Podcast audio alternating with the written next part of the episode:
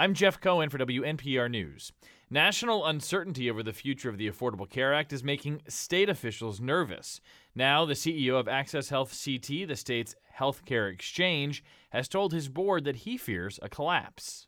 Republicans in Congress are continuing their discussions over whether and how to repeal and replace Obamacare. There's no way to know whether they'll be successful, but ongoing efforts to chip away at the existing law are causing uncertainty here in Connecticut. That was the message Jim Wadleigh, who runs Access Health CT, gave his board. Wadleigh said that he's been informally told this by both of the remaining insurers on the private insurance marketplace.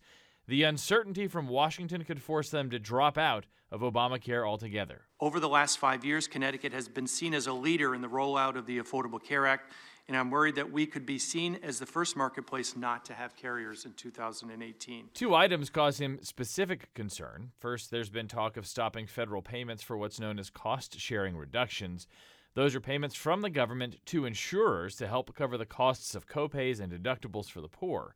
Second, Wadleigh says that there could be more trouble if the Trump administration chooses not to enforce the mandate that all Americans must have insurance or pay a penalty. I expect that the lack of clarity around these two items will have a major impact on rate submissions. Uh, national discussions have each of these items potentially adding 10 to 20 percent to rates if they're not clarified uh, down in Washington, D.C. Wadleigh's big picture point is that insurers are looking to at least break even on the Affordable Care Act. These changes from the nation's capital could make that nearly impossible and could, he fears, force the two remaining insurers out of the marketplace entirely. They are Anthem and ConnectiCare. Immediate efforts to reach them both for comment were unsuccessful. Jeff Cohen, WNPR News.